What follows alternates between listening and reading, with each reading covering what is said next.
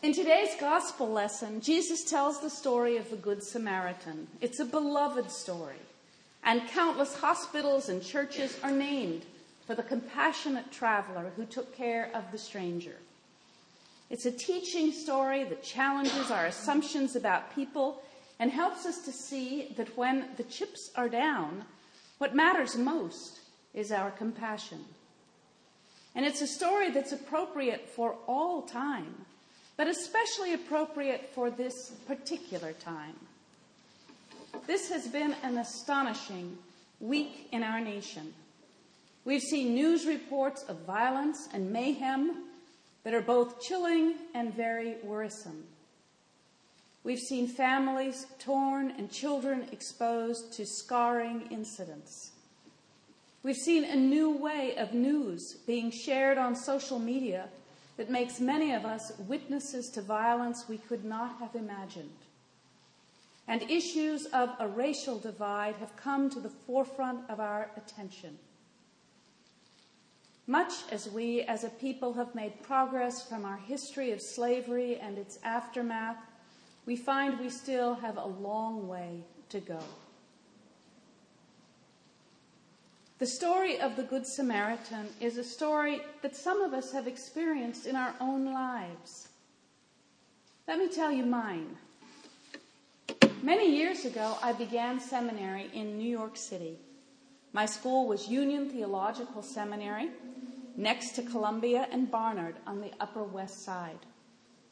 Our neighborhood was on the edge of Harlem, and we'd been told to be careful when taking the subway because if we took the wrong one, we could end up in a dangerous part of town. It was a cold winter in 1973, and I'd caught a flu, so I'd taken a subway downtown to see a doctor. I had on a new coat, but it was thin and the wind coming off the Hudson River was freezing. I was cold and sick, and it was getting dark, and I thought I had caught the train to go back to 125th and Broadway, but I had not. When I got off at 125th Street expecting to see a station full of university students, I knew I'd made a mistake. I was the only Caucasian person there. There were several groups of men in the shadows, and I was the only woman other than the lady in the cage like ticket booth. I went over and asked her if I were to go upstairs, could I catch a bus or taxi to my intended stop? She said that if she were me, she would not go up those stairs. She made it clear that it was dangerous. Rather, she said I should take the next train to the end of the line and then get on the right one coming back. Suddenly, I was scared. No one knew where I was, and I just wanted to get home. I put my head down and I could feel t- tears welling up. Then, from the corner of my eye, I had a sense of movement and realized that some of the men were gathering around me. Then one spoke. What's the matter? He asked kindly. I swallowed and said, I'm scared. I took the wrong train. You don't have nothing to fear now, another said. We'll take care of you. And to my astonishment, they did. They talked to calm my fears, and one even rode with me to the end of the line and then back to my stop. I was ashamed to tell them that I had initially been afraid of them.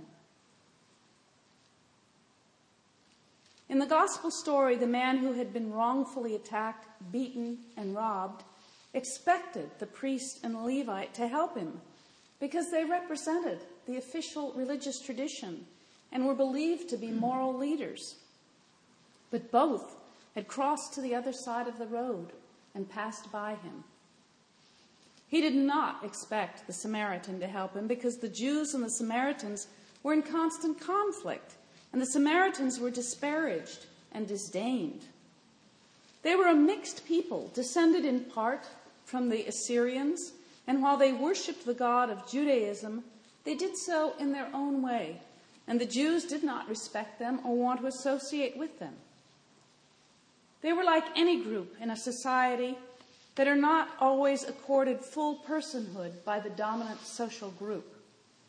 So they could be seen as similar to African Americans or Latinos or Muslims or other minorities in parts of our culture, or like the descendants of the Samaritans, who are the Palestinians in the Holy Land today. The Samaritan went out of his way to help the unfortunate stranger and then went above and beyond what one would expect. He treated the stranger as a beloved friend or family member covering his medical expenses and planning to return to check up on him after a few days. Try to imagine yourself in that situation and think about what you would do. Would you behave as a Samaritan did? Most people would not. They would cross the street as the priest and Levite did. And they would not be condemned because of the many reasons people do not help. Perhaps the man was not really hurt and was actually a ploy for thieves. Or maybe he was concealing a weapon. Or maybe he had a dreadful and contagious disease. Or maybe he was insane and would hound and harass any benefactor for years to come. Or perhaps he would claim that any helper caused an injury and his lawyers would sue the family for all they had. Or maybe he had milked social services for years and was malingering. The list is endless and goes on and on. There are many reasons not to help, and almost everyone would understand not helping. And in fact, some of those reasons could be true. There is really only one reason to help. It is because it is compassionate and merciful and shows the suffering person as a friend or a neighbor. And Jesus says to do it. As we listen to our lesson today and think about the events of the last few days, all of us must take time to pray and discern what we can do to help. In a sense, our nation our collective being is like the wounded individual by the side of the road. And all of us have an opportunity to help. There's probably not going to be a quick solution, but each of us can play our part. And healing can come if we pray and work together. The following words may help when you're not sure what to do next. Some have attributed them to Mother Teresa. People are unreasonable, illogical, and self centered. Love them anyway. If you do good, people will accuse you of selfish, ulterior motives. Do good anyway.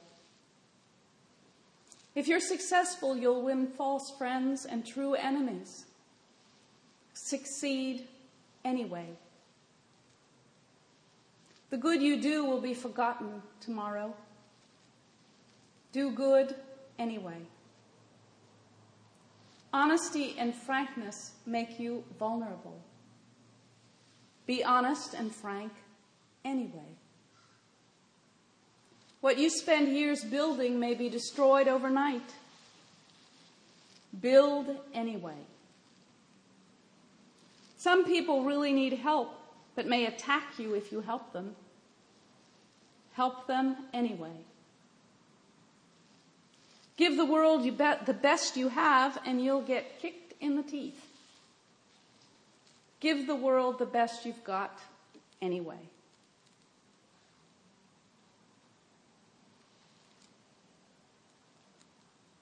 Our gospel story began with a religious scholar asking Jesus a question.